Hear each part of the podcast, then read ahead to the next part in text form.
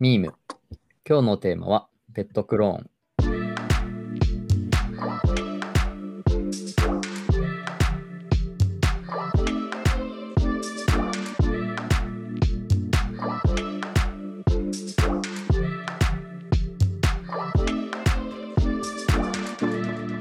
このポッドキャストは29がお届けするこれからのトレンドになるかもしれない海外のちょっとマニアックなトピックを紹介し時代の変化を感じてもらう番組です。今日のメンバーは佐藤天と吉岡と後期でお送りします。今日のトピックはインプットマグからペットクローンの一般化における倫理的な問題です。インスタグラマーのヘイジーは2018年に愛犬のウィローを事故で失いました。そこで彼女は企業に依頼して愛犬ウィローのクローンを作ってもらいました。でこれに対してフォロワーの中には、まあ、この行動を異様でグロテスクだと批判する人もいました。しかし、ペットのクローンを作ることは徐々に一般的になりつつあって、そういったインスタグラムのアカウントも多く存在しています。ペットのクローンは体外受精のようなプロセスを使って、動物にもよるが3万5千から5万ドル程度でできるということです。でしかし、代理に出産する母親となる動物に大きな負担をかけるため、この倫理性に大きな疑問が投げかけられています。で、また、ペットクローンを行っている何名かは、愛するペットの死を悼むという感情とは別に、インフルエンサーとしての活動を続けたいっていうモチベーションが見え隠れしているっていう現状もあるようです。ということですが、お二人ペット分かっていますか？前飼ってました。15年前。めっちゃ前じゃないですか。ムクという犬とミリという猫を飼ってました。おうちも犬飼ってますよ。実家の方ですけど、2匹飼っていて、1匹亡くなっちゃったんですよね。割と最近、数年前に。でもなんか、うーん、気持ちもわかるけど、そういう意味だと、こう、亡くなるってことはすごい悲しいから気持ちはわかるけど、でも、うーん、どうなんだろうっていう気持ちの方が今、このニュースを聞いて、トピックを聞いて、ちょっと疑問の方が今大きいかなっていう感覚ですね。じゃあそうすると吉岡さんはどうですか？僕も後期と同じだね。なんか、やっぱ愛情が深ければ深いほど思い出があるから、その思い出に対してなんかどう納得していったらいいのか分かんなくて、もう死んじゃったという思い出があるのに出てきちゃうところで、ある種、まあ普通に怖いよね。うん。もう完全にこう同じではきっとないはずじゃないですか。うん。クローンでも例えば多分同じ人間双子イラン製ソーセージとかの方話だと分かりやすいかもしれないですけど、うんほぼ同じじゃないですか。うん。こう育っていく環境が違ったら全く別の人間になっていくみたいな中身も外見も変わっていったり表情も変わっていくみたいな話って実際にあったりするから決してそれってこうもう同じものにはなり得ないのにそのこう幻影を追ってしまっているっていううん。ちょっとこう心的になかなかその飼い主側にも問題が抱え問題抱えてるんじゃないかなっていうふうにやっぱ聞いてて思いますけどね。なんかこう人の話でいくと、I met you っていううん。あの YouTube の動画を検索してもらうとあの出てくるんだけど、韓国と韓国の話で、その VR で、えー死んじゃった娘と再会する母親の動画なんだけど、それって VR の世界で、うん。あのオキュラスをみたいなもう装置をつけて、で子供と触れ合うんだけど、でもそれは、まあ、子を持つ親としては、もしね、自分の子供がそうなってしまったら、お金を払ってでも会いたいって気持ちはあるよなと思って。うんう。うんん。そうだから、それはでも一緒にずっと暮らすわけではないと思うんだけど、VR だから。だけど、うんたまに会えるとか、そういう距離感だと、すごいわかるけどね。うんうん。なるほど。そう。だから、クローンペットになんか会えるとか、死んじゃったおばあちゃんにちょっと会えるとか、そういうものとかだと、やっぱそれはなんか心が救われる部分はあるなとは思うよ。その I met you って動画もなんかね、見てて、こう胸が締め付けられるような動画だけど、ーん、そうですね。なんか、それってこうすごいそれを使う側の倫理観とかこう精神精神性のこう精神の自立みたいなところがすごい求められるなっていうふうに思っていて特にこう画面越しにこう見えるっていうことだとしたらそれがこうまあ精神的にあまり自立してない人だとすごい依存してしまう可能性みたいなものもあるんじゃないかなっていうふうに思っていてまあそのクロンペットとはちょっと違う話かもしれないんですけどそこのこう危険性みたいなものって結構はらんでるよね。ちなみに先ほどの石川さんの話に戻すと、北京のバイオベンチャー、まあ、2017年末からクローンペットっていう事業を始めてて、もうすでに合計50匹ぐらいの犬と猫っていうのをクローンで作ってるんですけど、うんうん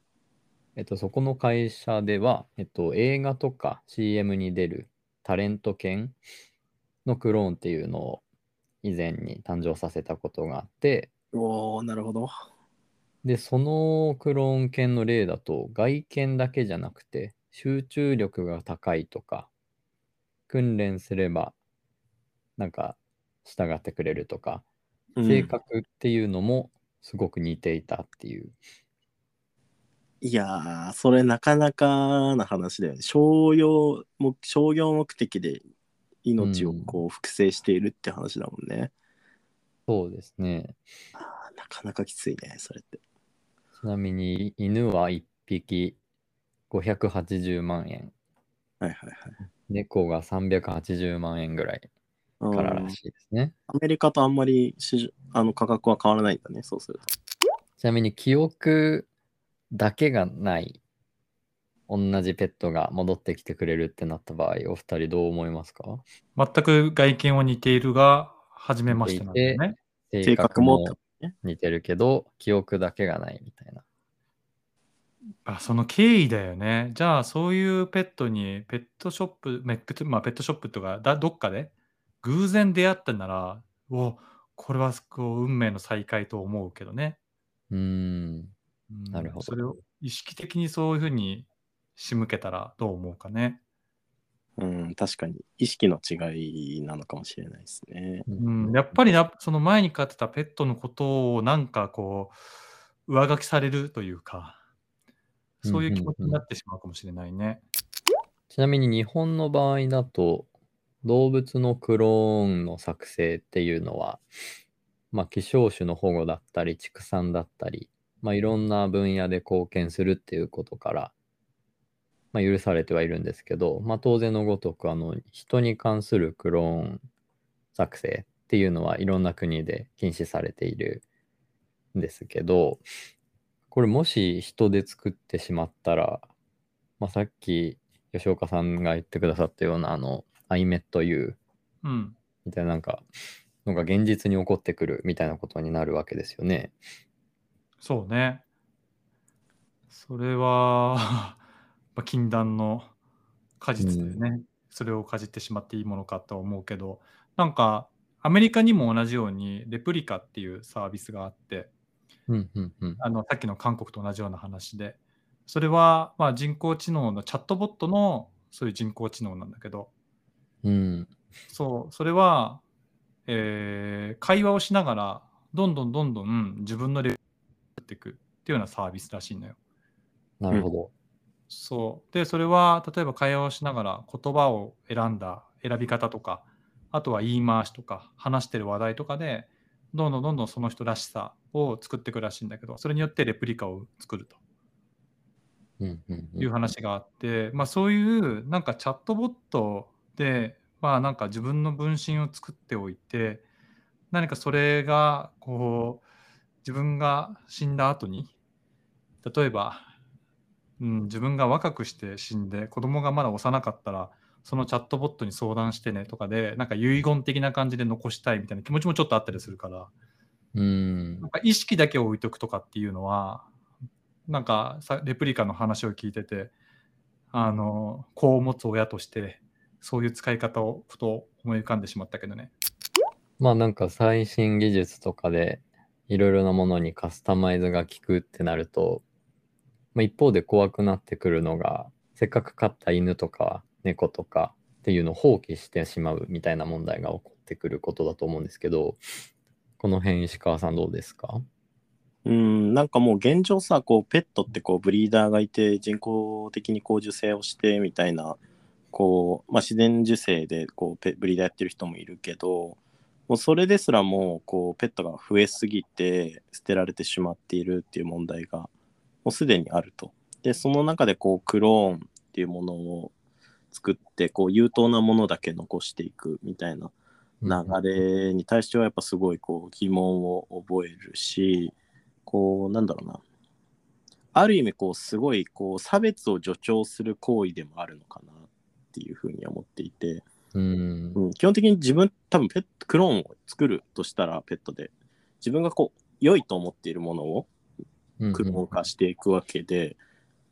それはこう動物の中でこう差別が生まれていったりとかあと果たするともうフランスではペットショップっていうものがもうあのとペットショップでの犬猫の取り扱いっていうのが禁止されたりしているけどさらにこうそれをこうなんだろうな犬猫のペなんだろうこう自分たちがこう命を生み出してそれを自分たちの愛玩犬としてな自己満足のためにこう使用するっていうところに対してもやっぱりかなり疑問は覚えるかな。そうですよね。なんか